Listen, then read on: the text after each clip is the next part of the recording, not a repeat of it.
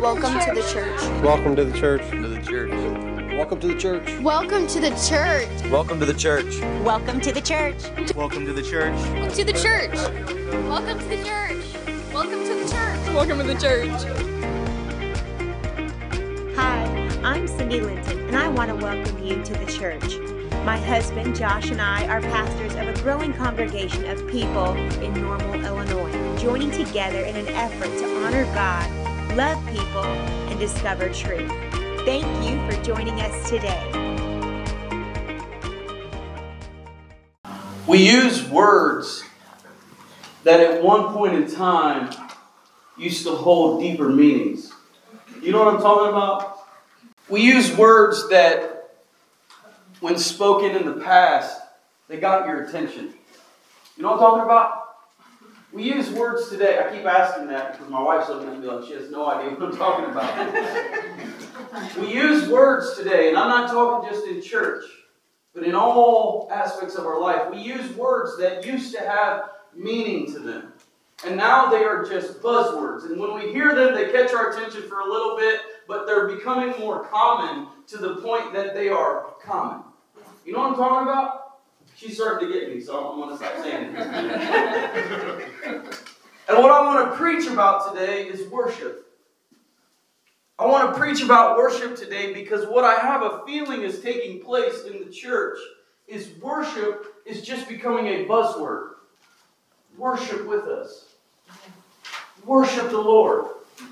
Worship is not just something we do. Worship is something we prepare to walk into. Worship is is worship there is depth in worship. And when I don't, there, there's a sign. I put a sign out in front of our door that says, Welcome, worship with us. Right? You hear it. I said it at the beginning. Our praise singers, they say it. Worship with us. But can I tell you, we don't always get to the place of worship that God wants us to get to. Can I present to you this morning that how great our service has been that we have yet to enter worship? That's why I stopped the service. Because I don't want us to get comfortable with praise. And I don't want us to get comfortable thinking that praise is worship. I may just get rid of this. Go ahead and just get rid of this. I'm just going to use my voice today. I have sensitive ears. and I and Trevor already told me I got to get a headset because I just like to use my hands. I get rambunctious with whatever these things are, and sometimes I just want to put them back here, but that doesn't happen. But what I don't what I don't want to do as a pastor is I don't want to be I don't want to see something and say that it's something else just to proclaim a title that's used in Scripture. Worship is called for in the Bible. Yes. Worship is mandated by the church. Matter of fact, the Bible says that Jesus says it's time for the true worshipers right. to arise. Yes. I don't want to get confused with praise. Praise is important. Praise is necessary. But I don't ever want us to think that praise is worship because it's something totally different. Praise is thanksgiving. Praise is lifting up of God who has done something. Worship is saying, no matter what's going on, no matter the darkest of dark, I will lift up your name, God. Worship is a posture that we take. Worship is a bow. Worship is so much more. I don't want to have a church that just sounds like loud clanging cymbals. And then we leave. And we pat ourselves on the back because we got a goosebump that went up to here. And we thought that was the Lord. And we thought that was worship because it wasn't worship. Battles were not won, victories were not proclaimed. What happened was we got a feel good moment in the Lord. And we took that as something that was much deeper than what it was because praise should be continually on our heart. Worship is something that we have to get ready for. Worship is something that we have to make sure everything in here is on the right side because praise can come at any given time, but worship we have to establish. And so I want to preach for just a little while from the book of Joshua, chapter 6, verses 1 through 5, if you'd stand with me this morning. The Bible says this in Joshua 6 1 and 5 in the New Living Translation. Now the gates of Jericho were tightly shut because the people were afraid of the Israelites. No one was allowed to go in or out. But the Lord said to Joshua, I, has, I have given you Jericho, its kings, and its strong warriors. You and your fighting men should march around the towns once a day for six days. Seven priests will walk ahead of the ark, each carrying a ram's horn. On the seventh day, you are to march around the town seven times with the priest blowing the horn.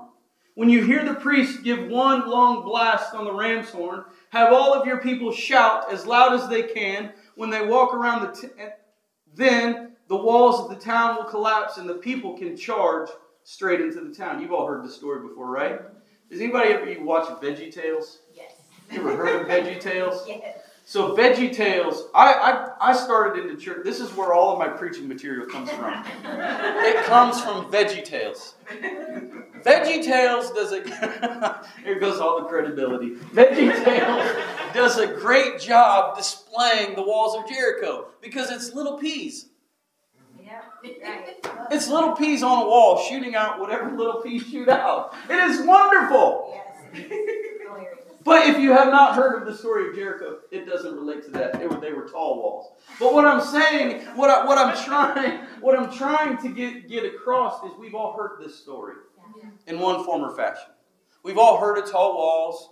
We've all heard that they marched around seven times. We've all heard that the priest blasted the trumpet, and then we all heard that they shouted with a loud voice and the walls fell down. Haven't we? We've all heard this. We've all heard this message. We've heard the message. We've heard it recently now to the understanding that the walls didn't fall this way or that way. The walls actually went that way, and they were able to walk right over the wall. There is scientific evidence. They have dug, dug into the ground the historical accuracy to found evidence of a walled city that is not just fallen this way, but it has gone this way, and they've dug down to find depths of this wall.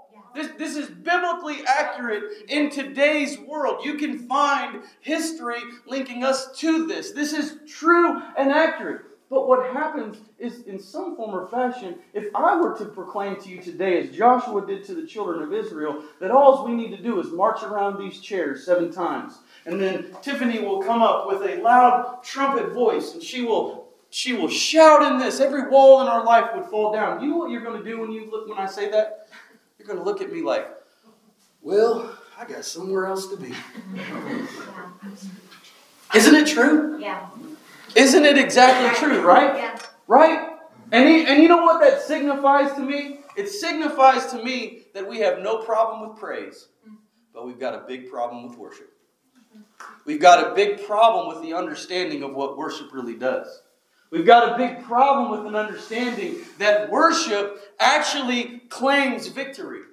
Because there was no, there was nothing given by God in, in this text other than I will give you Jericho that assured them when they walked around the walled city and they walked and they walked and they walked and then they blew the trumpets and they shouted that anything was going to take place. It was faith in them.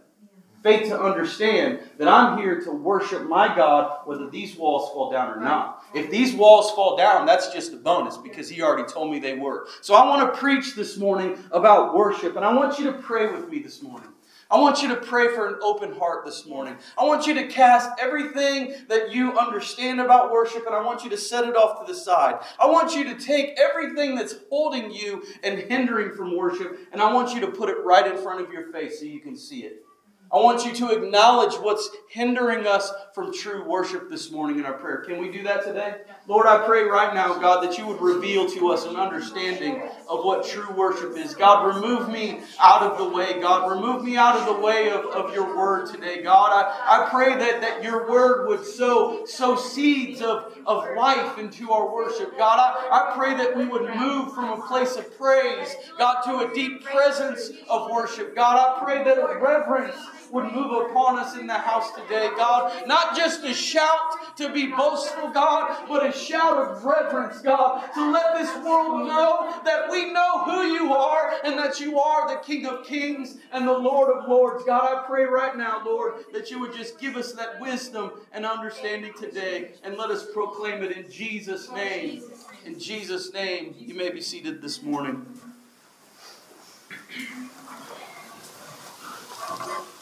In our text, we find Israel ready to march around Jericho. Don't get comfortable. We're going to march today. I, right? Right? She let it out. Thank you for being honest. she said, I didn't come here to march.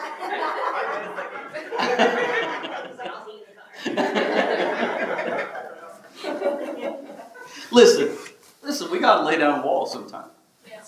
That's true. We got to lay down walls. I'm, we're not marching today unless the Lord really unctions you. That I was just getting that out there because sometimes, sometimes I wonder how far we're going to go. How far will we go before flesh gets in the way? I'm with you, sister. I don't want to march, but I wonder if God unctioned me to march. Would I? There's this many of you, and if Tori just got up and started marching, and she even started marching like this, what would you think? What would you think? She'd go on a little cuckoo. right? Right? And in that moment, in that moment, we have no idea. We have no idea what walls she's trying to knock down. Right. We have no idea what God's trying to do That's right. right then and there. That's right. We have no idea the situations that we she's facing, but we have no idea the promise that she's been given. You understand? I need you to hear me. Because it's not about the walls, it's about the promise. Right. But for them to be able to reach the promise, the walls had to come down. Right. And for the walls to come down, there had to be some worship that took place in Israel. It wasn't a praise. It was a worship. You know how I know? Because the, the shout came from the depths. There are some of us in here that are introverts. I'm not asking you to shout the way that I speak. I'm not asking you to shout the way that I can. I'm not asking you to shout with the top of your voice. What I'm asking is where are we coming from the depths of our worship? Is our worship here where it's superficial and just on the surface, and then when I leave, I go back to what I was doing before? Or does it come from my core? Does it come from my innermost being that says, I don't care who sees me, I'm going to march until these walls fall down? I don't care who's watching, I'm going to march until this stuff is proclaimed. I'm going to gain the victory one way or another. Because that's what worship is. And in our text, we find Israel marching around Jericho. We find them ready to shout and worship God and watch these walls fall down. They had been given, the Bible says, the city according to scriptures. Now it was time to claim the victory. There are promises sitting in these seats that have been given from whether when you were little or whether it was just yesterday. But God has given promises from the front of the room to the back of the room. There are people that not, are not here right now, but they have been given promises. And what happens is we're too afraid. We're too afraid to worship to claim the promise. We think it's a battle. We think we've got to fight it. And what God is saying is, I didn't bring you here to fight a battle. I brought you here to cheer me on as I win a battle. Yes, that's right. I brought here, I brought you here to proclaim my victory before the battle even takes place. We, they had been given the victory. The only problem, it was not what you and I would claim to be a great or even good military strategy. Amen. That's true. They were to march around the city for six days. Then on the seventh, they were to march seven times with the priest blowing the horn. Then the last horn, Israel would give a mighty, mighty shout. It's how I know. It's how I know it came from the depths. Mighty doesn't come from here. Right. Timid. Timid comes from here. Am I on? Yes. I'm just being quiet. Timid comes from here. What happens is we think we're introverts. This is all the louder we can scream. This is all the louder we can talk. This doesn't reassure me that there's victory. Because if an intruder came in and I didn't have anything else to do, I wouldn't go, I can't scream. I'm an introvert. no, we go, get out of here! Help! Right? But when it comes comes to the Lord, all of a sudden we get quiet and clammy. And it all goes back to the whole marching factor. I don't really want anybody to see me this way. I don't really want to step out of my comfort zone. I really just want to be comfortable here. And I can promise you that Israel was not comfortable marching around Jericho for seven days. I can promise you that they weren't. I can promise you that there was nothing spectacular about marching around a walled city. There was nothing spectacular about what they were doing. It was not a good plan, but mighty was what they were going to be. Mighty was going to come from their depths. Mighty was going to be the way that they proclaimed it by the time it was all said and done. Mighty, no matter how loud or boisterous, mighty is a decision in our mind that this is going to be what I am going to do, and this is how I am going to proceed. Mighty is the way worship comes out. Do you know mighty can look like tears? Sure. Do you know mighty can look lowly? Do you know mighty can be humble? Do you know how I know mighty can be all those things? Because Jesus was all those things. Jesus was meek, but he was mighty. Jesus was humble, he was lowly, but he was mighty. And here we think that our worship just has to be loud sounding gongs in order for us to be real. It doesn't, it just has to be mighty. Because for it to be worship, it proclaims the presence of a king. You ever been mighty? Anybody ever been mighty? The only one responded to me today is my wife, so I'll just keep looking over at her. mighty, mighty doesn't look like this. Mighty looks like this. Shoulders back, heads up. Men, we're mighty men, right? Right, men? We need to be mighty men. Come on, I need some mighty men. Gideon got him some mighty men. Mighty men of valor, mighty men that weren't afraid to square up and shoulder up. Men, we need, we need, we need stronger men in our church that are mighty men. We don't need weak men. We don't need frail men. We need mighty men. Women, we need mighty women. We need strong people in the Lord. And the way that we become mighty is through our worship. It's mighty through our battles. It's mighty through this pulling down of strongholds. It's mighty through our Lord Jesus Christ. It's travailing we think you only travail in prayer. No, you travail in worship because sometimes when you want to worship, you can't walk right into it because there's something standing in your way and you got to get mighty and square up and say, It might take me an hour, but I'm going to worship and I'm going to worship until this wall falls down. Mighty is having a set in our mind that I'm not moving until what's in front of me moves because the promise on the other side is way more important to me. Mighty is an understanding that God can take us through no matter what. It's not really marching around a town is not really how General MacArthur would have drew up the plans in the World War, would it?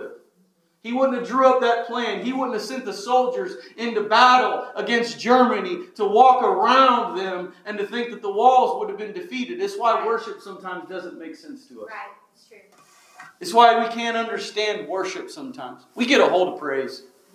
We get a hold of praise. You, you can go to any church, you can go to any synagogue, you can go to any denomination, uh, Islam, you can go anywhere that, that there is a service and there is praise that takes place.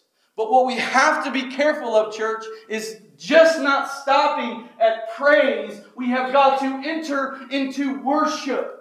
Because worship is going to bring revival that God promises. Praise is just going to make us sound really good in our praise band. Praise is going to make us be a really good choir up into heaven. But when I hear about the angelic host, I don't hear about it being a praise choir. I hear about it being a worship choir. I hear about them worshiping the King of Kings and the Lord of Lords. I don't just hear about them lifting up good voices in an alto or a soprano or a tenor. I hear about them worshiping God. I hear about them bowing low before the throne. Amen. Anybody hear what I'm saying this morning? There is an atmosphere of worship that as a church God is wanting to usher us into. There is an atmosphere of worship because there are mighty towers that are going to come before us and if there is not worship in our hearts, we're going to be stuck and we are going to wonder. Right. Worship is needed and it needs to be important in our lives. I said this before, but worship is not logical. Praise is logical. Are there any logical thinkers in the room? I am. I'm a pretty logical thinker. And sometimes when I think about worship, I think, well, that doesn't make sense. Praise makes much more sense, so let's just stop there. But we cannot stop there. Praise is the lifting of our voice in thanksgiving. We did that this we did that this morning.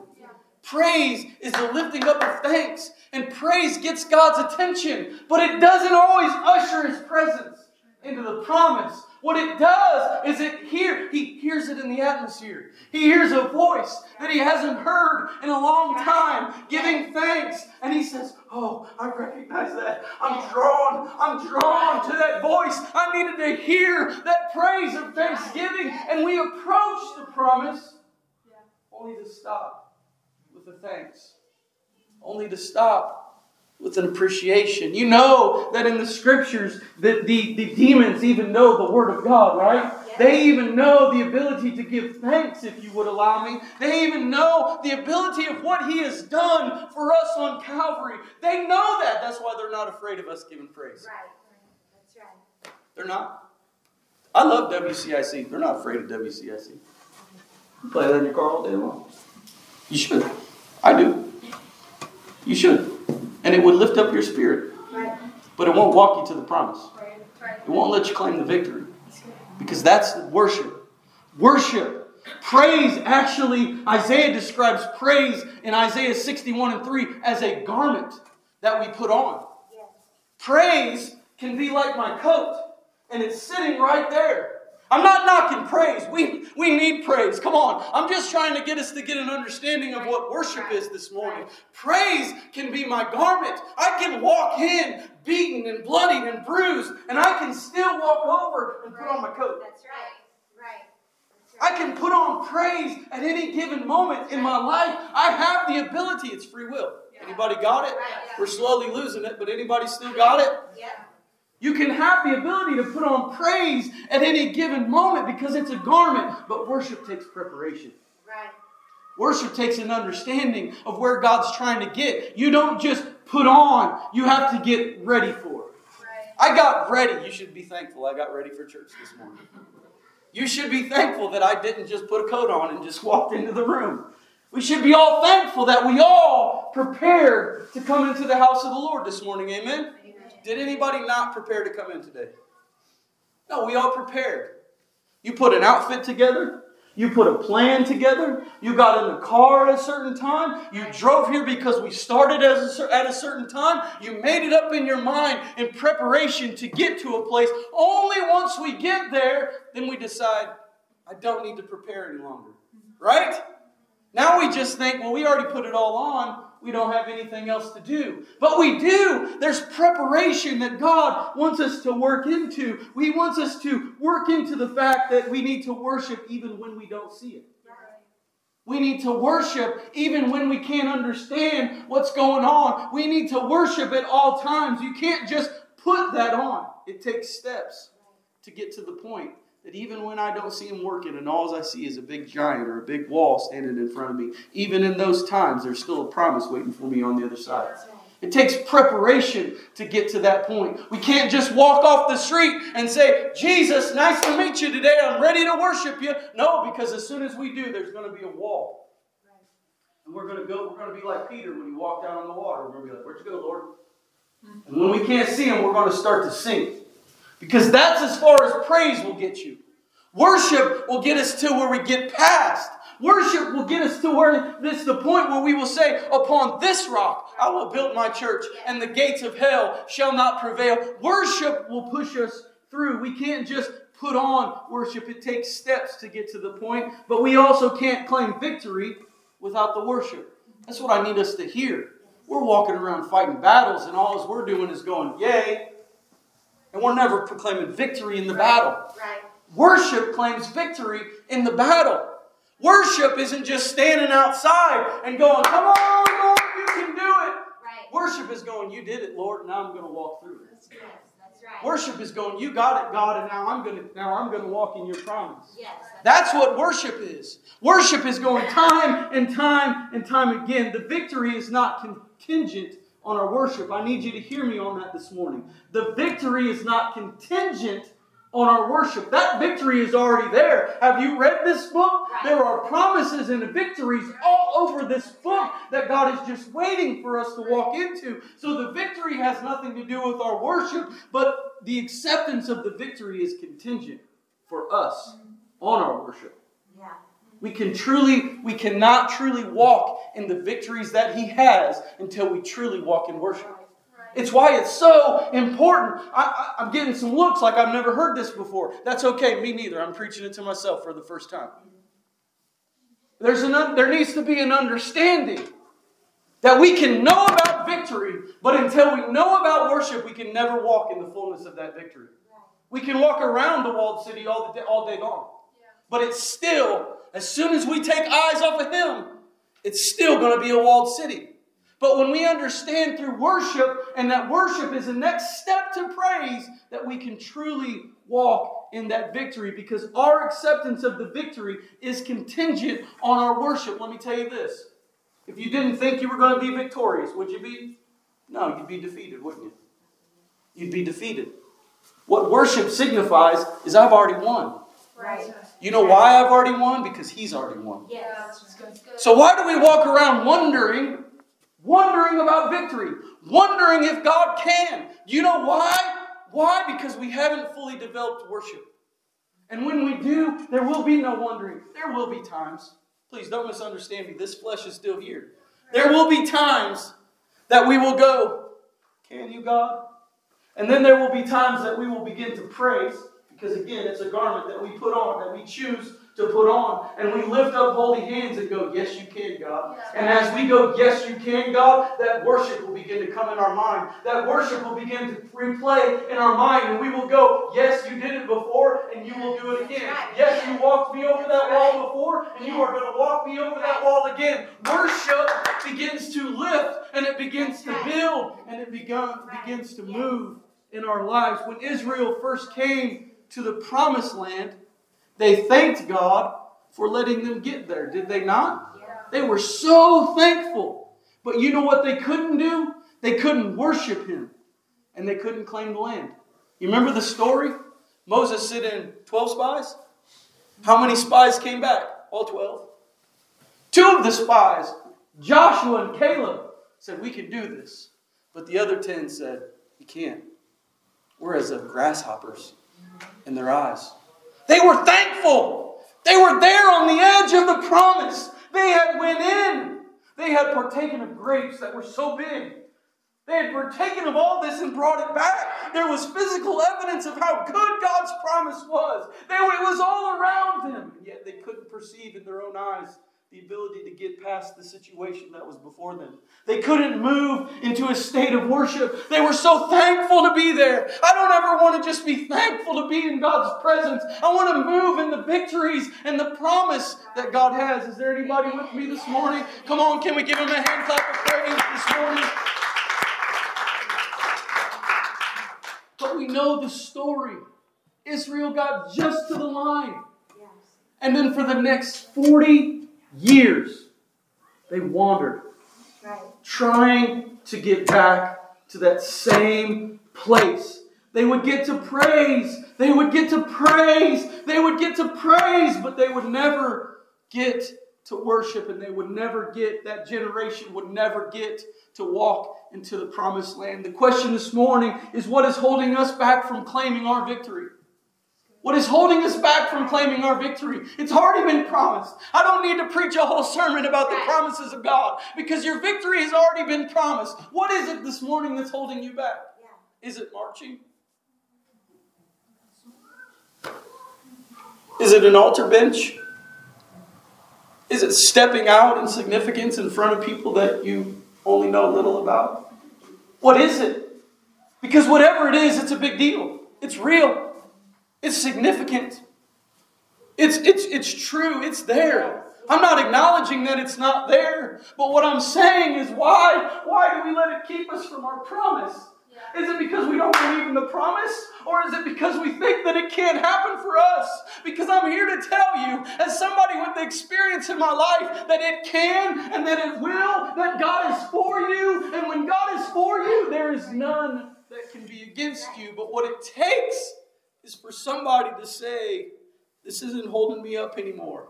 What it takes is for somebody to get on the edge of that promise, and then it takes a step. And as we take that step, you don't have to take 20. God's immediately there at that step, and we enter into a place of worship. We enter into a place that we have prepared to go because we have faced our enemy, and we said, God is greater than you. God is mightier than you. I know that Karen is not here today, but time and time again we have prayed with her for victory and healing in her back. And time and time again, and I know she will again, time and time again, she has faced that victory. And she said, God, I don't know how much more of this I can take, but yet here she is. She's pushing, she's pressing. There's a church that's praying. God is able to do mighty things. So, what is holding us back from claiming our victory today? What is stopping us from being a true worshiper that God has called us to be? Is it an understanding or is it the preparation? I'm hoping to speak to the truth of both this morning. I'm going to try not to be long, but I need to lay a foundation here this morning of preparation. Because if, the, if it's the understanding, there's not really much to understand other than there's a difference in praise and worship. Worship is a bowing, and I'll get into a little bit of that. Israel didn't think God was big enough. It's why they perceived themselves as grasshoppers. The problems were too big for God to overcome, they thought. You ever thought that? God, this problem is just too big for you.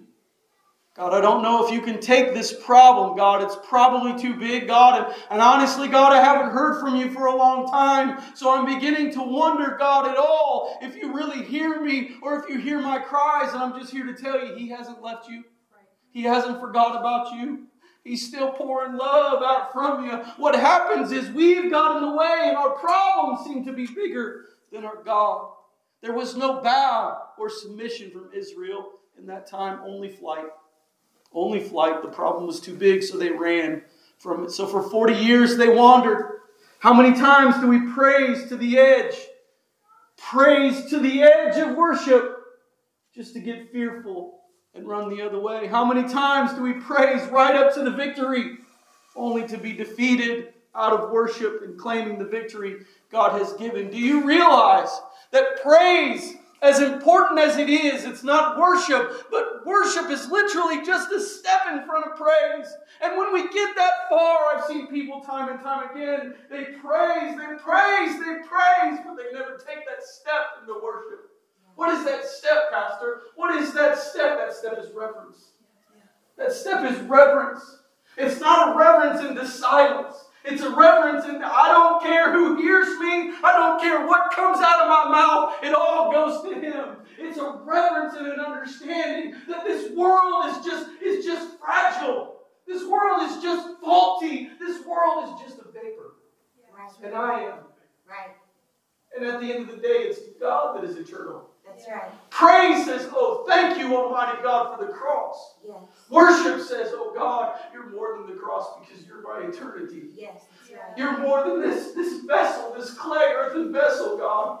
Worship is you are my eternity, God, and no matter where you go or where you take me, God, I'm going to follow you into that eternity because that's that's how important you are to me. But time and time again, situations in our life like Israel, they seem so insurmountable. They keep us worshiping from a God who has already promised the victory. Hear me. He's already promised it. Yes, yes. It's us that's holding us back from it. Right. He's already promised. I could give a mic to every, a lot of people in this room, and there could be testimonies of where God has brought them from and brought them through. Promises that they never would, they would be honest to tell you, I never thought it. I never thought he could get me where he's got me, but he has time and time and time again. We are at times a step from our promise. We are a shout from our victory, but our worship, for whatever reason, is stifled. Before Joshua ever brought Israel to Jericho, they had to cross over the Jordan. You know the story. They had already crossed over the Red Sea. Right. Moses had already led them crossed the Red Sea. And now here Joshua, Moses, who, who went up to the mountaintop and he descended glowing, the, the, the shine of the Lord glowing that they had to put a veil, brings him the law. Now he is dead. And it's Joshua who is left in charge. Joshua, who was the second command, Joshua, who knew nothing but what Moses had taught them, comes to the Red Sea, where, or the Jericho, where God had brought them from, enter into their promised land. And the Lord says, Joshua, when the priest's feet touch the water, I'm going to dry it up uphill. And there is going to be a dry creek bed, and you're going to go walk across it. And so Israel, once again, type in shadow of baptismal, walks through the water. That's why baptismal is so important today. So when I talk about preparation, there's got to be baptismal. I'm not here to preach to you a book that's going to work for everybody. I'm here to preach to you a book that is for everybody. Yes, that's right. That's good. That's right. This isn't going to fit where you want it to fit. This is going to either be all of it or it's going to be none of it. I'm not here to sugarcoat the word today. I'm not here to sugarcoat it any Sunday because there's only one truth, and that's the truth that's in this book. But there is only one way to be baptized. There is only one name to be baptized under. That is the name of Jesus Christ, and it is full immersion for the remittance of our sins. I don't have time to go into the Bible study, but when Joshua walked across the Jericho, it was type and shadow of when Moses crossed the Red Sea. It was type and shadow of when Jesus went into the tomb and was in there for three days. Because when he came up again, when they came out on the other side again, they were a new creature. That's right. They were new. And how do I know that? Because when they crossed the Red Sea, they were slaves on one side, and when they got to the other side, they were free. That's right. How do I know they were free?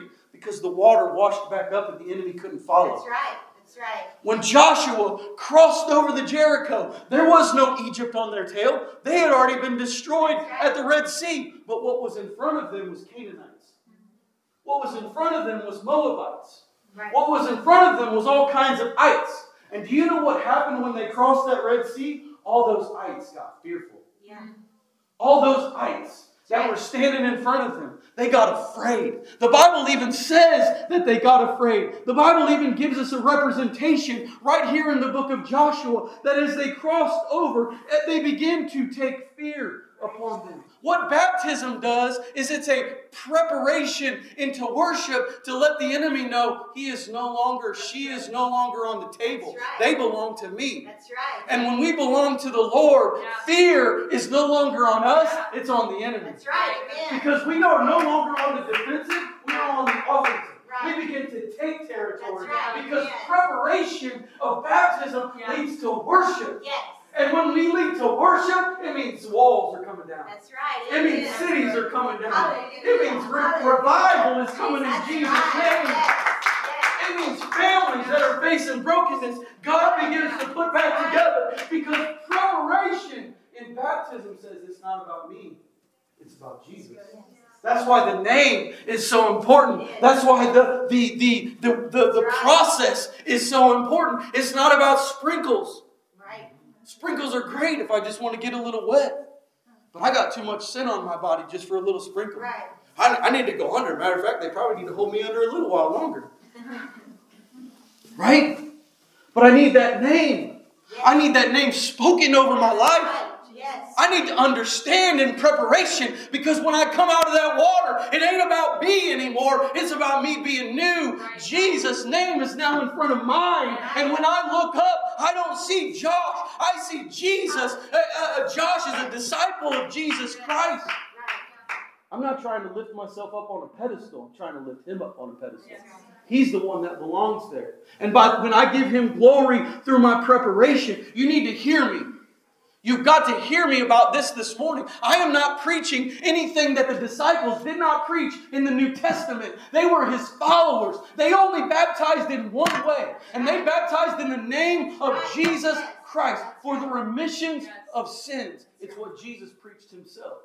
It's what Jesus taught. It's what Jesus went by. There's some theology that's taking place in our mind right now. And I'm telling you, it's the same theology that holds us up from our worship. We get to that praise point, but we can't walk through. You know why we can't walk through? Because there's no relationship. That's right. Because it's just titles. That's right. No offense, but it's just a cross on a wall. Yeah. It's not relationship. It's not a handshake. It's not a pulling of our God into a promise. What it is, is it's just a tradition. And it'll help us.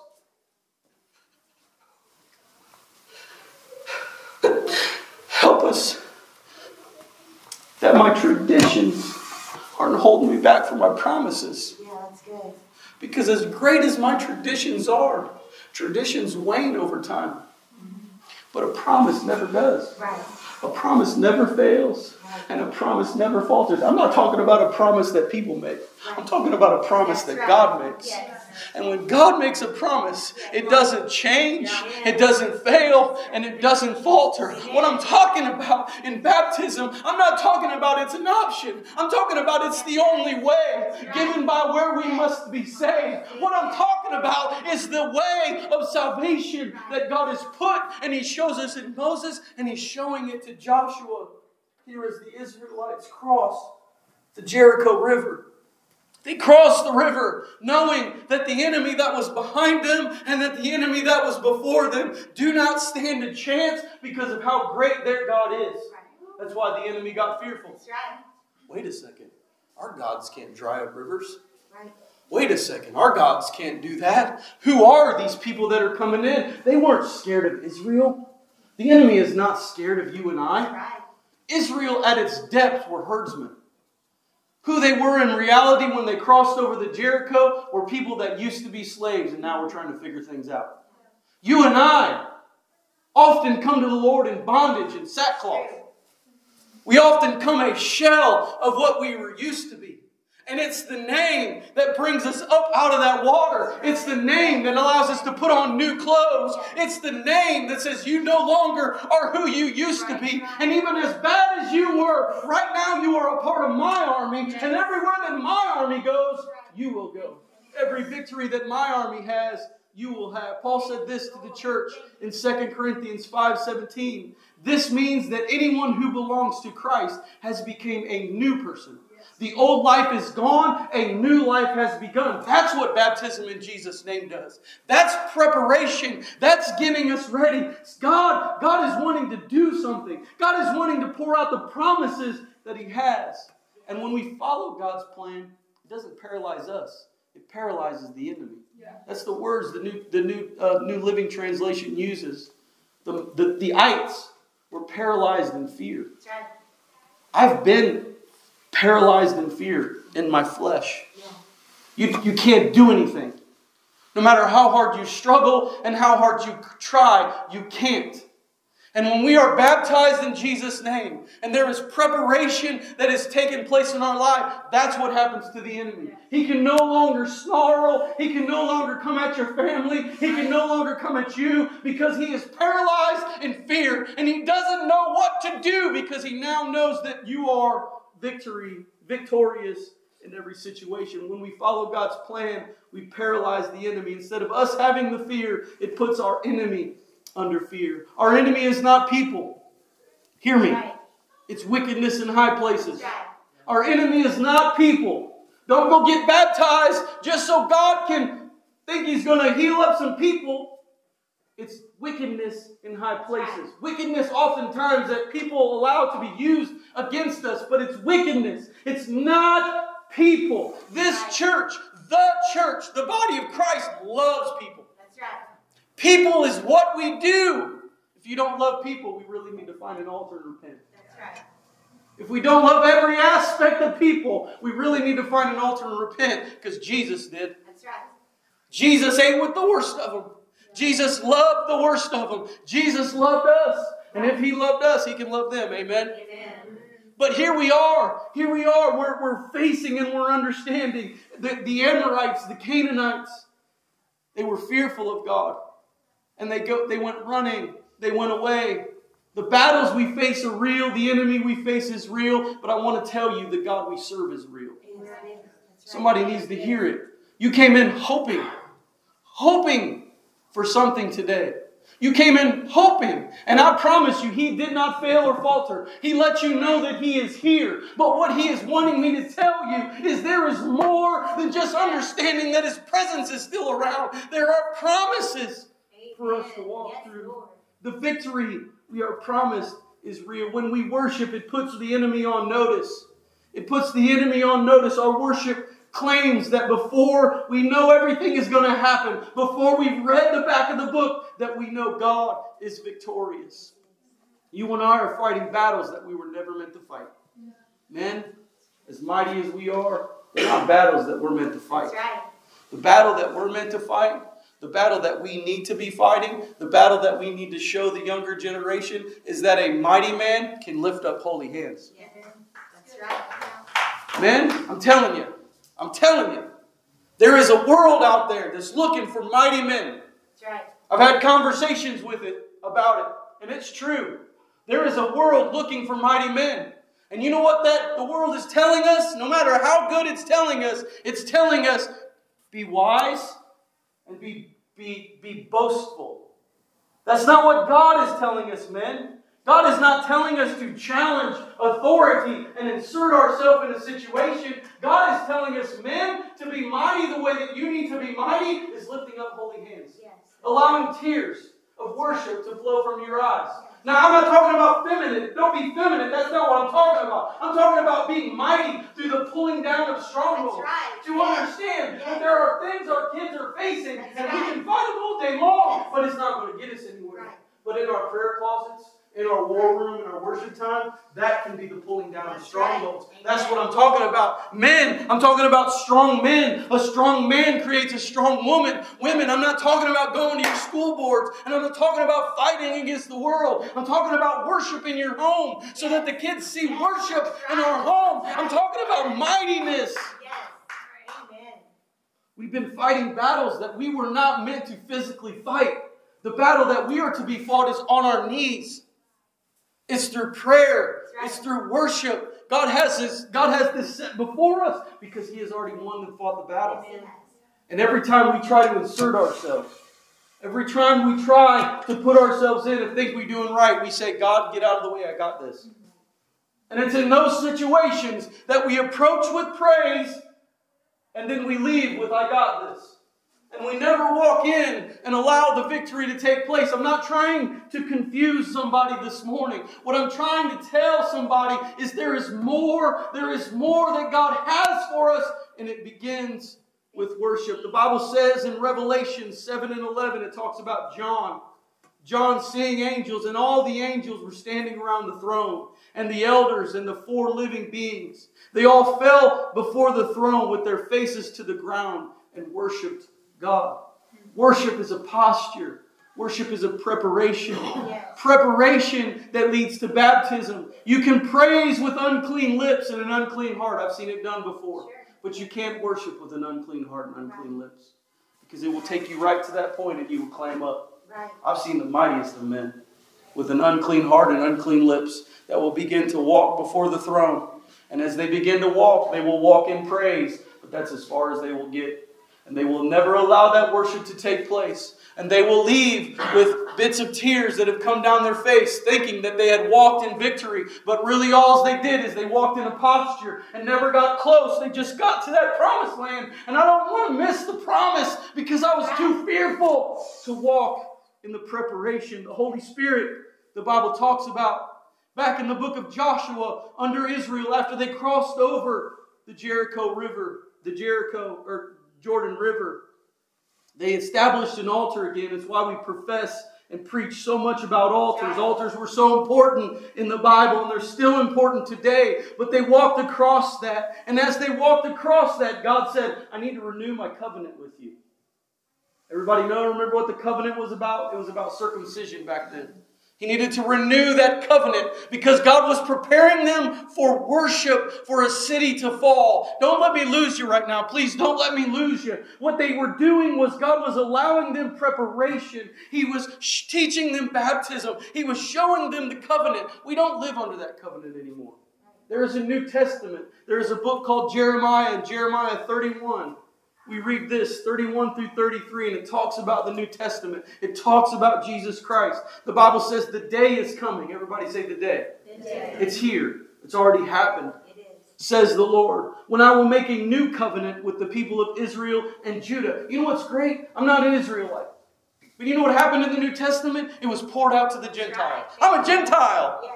Yes. Anybody a Jewish person in here? Guess what? You're all Gentiles. Welcome to the Gentile club. There's only two types of people in the Bible the Jew or the Gentile, the slave or the free. Did you realize that? Yeah. Let's get back to it. Anyway, the Bible says, The day is coming, says the Lord, when I will make a new covenant with the people of Israel and Judah and the Gentiles. This covenant will not be made with one with your ancestors when I took them by the hand and brought them out of the land of Egypt. They broke that covenant. Though I love them as husbands love his wife, says the Lord. But this but this is the new covenant I will make with the people of Israel after those days, says the Lord. I will put my instructions deep within them, and I will write them on their hearts. I will be their God, and they will be my people. I will put those instructions deep within inside of them. I will write them on their heart. They don't need to go to a preacher to hear about it because I'm going to put it on the inside. And can I tell you that when the veil was torn from the top to the bottom, the Spirit of the Lord was released. Do you know where he was released to? This temple. And you know where he wants to dwell? deep inside this temple. Yes. In our heart. Sometimes the heart in the biblical is referred to as the soul. There is a throne that God wants us to build up into our lives so that we don't have to wonder if it's right or wrong. The Holy Spirit will lead us when it's right or wrong. The Holy Spirit will guide us when it's right or wrong. It's why the Holy Spirit is so important for our lives. It's oftentimes why I started my sermon today, because oftentimes when the Holy Spirit is talked about, it's received the same as marching. Eh, no. I'm good. Go ahead and take that stuff. You can keep that stuff. Well, if we do that, then we might as well just get rid of everything after the Gospels. We might as well just get rid of Jesus' teaching. We might as well get rid of the prophets of the Old Testament. We might as well go ahead and get rid of everything in the scripture. We might as well go ahead and get rid of this story in the Old Testament of Joshua because what God was trying to prepare them for worship for is to get ready for the covenant. You've got to have the covenant established before you can walk into worship. You've got to have the understanding that without baptism, that without the new covenant of the Spirit, we're never really going to walk into the true worship the way that He wanted us to. We're going to walk to the promised land. Because remember, the Israel that Moses led, they didn't do any of this. They did it so far away that by the time they got to the promise, they forgot about it. And here Joshua is doing right on the outside of the promise, so that as they get before the city, they're going to remember what worship is. Because they built an altar so that if they ever went back, they're going to remember what this covenant was. They built an altar so that if they ever forgot, they were going to remember what this baptism was. It was going to be written deep down on the inside of their heart so they wouldn't forget. Because all of the ites that were living around them, do you know what they told them? It's not necessary. You just need to know the Lord you just need to love the Lord with all your heart. That's the start. That's right. That's right. That's not the end. That's right. That's good. That's where we start the path. Yes. That's where we start to dip our toes into the Jordan River. Yeah. And as we dip our toes, the waters begin to part. And as we begin to walk across the Jordan in baptism, we get to the other side and we realize there's a new covenant. And as we get to the new covenant, we realize that that's the Spirit of God that wants to live inside of us. Not because He wants to just come and be boastful about how He controls us, but because He wants to lead us around situations. And when walls come up, He wants us to know that we can walk through those walls because there's victory in the promise. There's victory in the promise. There's victory in God. But there is, there is no room for doubt on the inside. There is no room for the enemy when God lives on the inside. You need to hear me. There's no room because he's too big. There was a story about a little girl, and the preacher was talking about a Holy Ghost and Jesus. And she said, How can Jesus live on the inside of me? I'm too little. He would stick out. That's the point. When Jesus lives on the inside, he sticks out. When Jesus lives on the inside, it's not hard to step into worship because he's already living all around us. People can already see him. What happens is praise we can mix in with the crowd. Praise can mix in with the congregation. Worship says, here's Jesus. here's the Lord, and I'm going to lift him up. Because whenever you look at me, you already know there's something different about me. You already know that there's something that isn't me. You already know there's a situation that's going on and it's all about God. When God is on the inside, there's no room for doubt, no room for fear, no room for anxiety, no room for depression. They are all real things, but when God fills our heart and our mind, there is no room for these things. The message has never changed. The message from Moses to Joshua, from Joshua to G- the birth of Jesus, from Jesus' death on the cross to Peter to James to Paul. The message has never changed. What has changed is the church has got comfortable just getting close to the promise and not actually walking into victory. God's plan has never changed. The same word has been preached for generations. Jesus has never changed. The Bible even says Jesus the same yesterday, today, and forever. It has never changed. There is still a plan and there is still a promise. Amen. Come on, let's give him praise this morning. Hallelujah.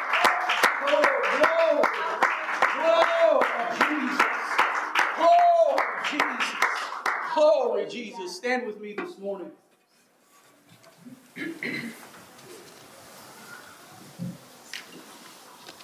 I, I purposely stopped our praise singers from singing the last song that they're going to sing this morning because the song is about worship. The song is about walking in worship. The song is about singing worship. The song is about lifting Him up in worship. I know there are going to be times that we're going to come into the house of the Lord. And the only thing that's going to be on our minds and our hearts is the garment of praise that we walked in with. But where I don't want us to get comfortable is thinking that that's it. There are promises in your life, Doug, that God has for you. You look at yourself and you may think, well, I'm over the hill and I don't have much to do left. There are promises that God still has for you. There are promises that God has for you, Carolyn, and I know that you know that. There are promises, Bobby, there are promises, Trevor, that God has for you. I'm not being a prophet. I'm reading the Word. There are promises that God has. And there are promises that we have been literally looking at in our lives. And we have been getting discouraged because we can't get past the situation and we can't get past the promise. And God is telling us, I, I, need you to understand there's victory on the other side and there's a preparation. And when you walk through the preparation, victory is not just there, it's guaranteed. And there is a promise that you will begin to walk through. And as the preparation begins to take place, worship, true worship, will begin to arise.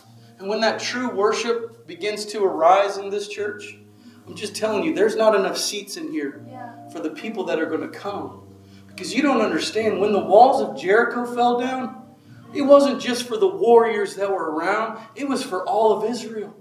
Millions that crossed over the Red Sea, that had completed the journey, that were outside just waiting, the women and children, everything that was going to come after them. They were there to move in and possess the land. There is a town of Normal that is waiting for a church at 408 East College to grasp the understanding of what worship is because they're facing battles. They're facing battles that they can't fight, and they're looking for a people to go. Come on, you got to get with me. I got to tell you about this Jesus. I got to show you what praise, and I got to show you what worship is. Because when you get to that worship and you prepared for that worship, we will walk in that victory together. But unless we prepare, will we ever know victory? I'm trying to be real this morning. You can take the chance. There's people that do it all the time. I'll take the chance and go this route. But find it in Scripture. Find it in Scripture where that's right and show me. And I'll be glad, I'll be glad to listen. The city of Jericho was estimated to be six acres in length. That's five, around five football fields. The walls were estimated to be 13 foot high, with towers towering at 20 feet, 23 foot high.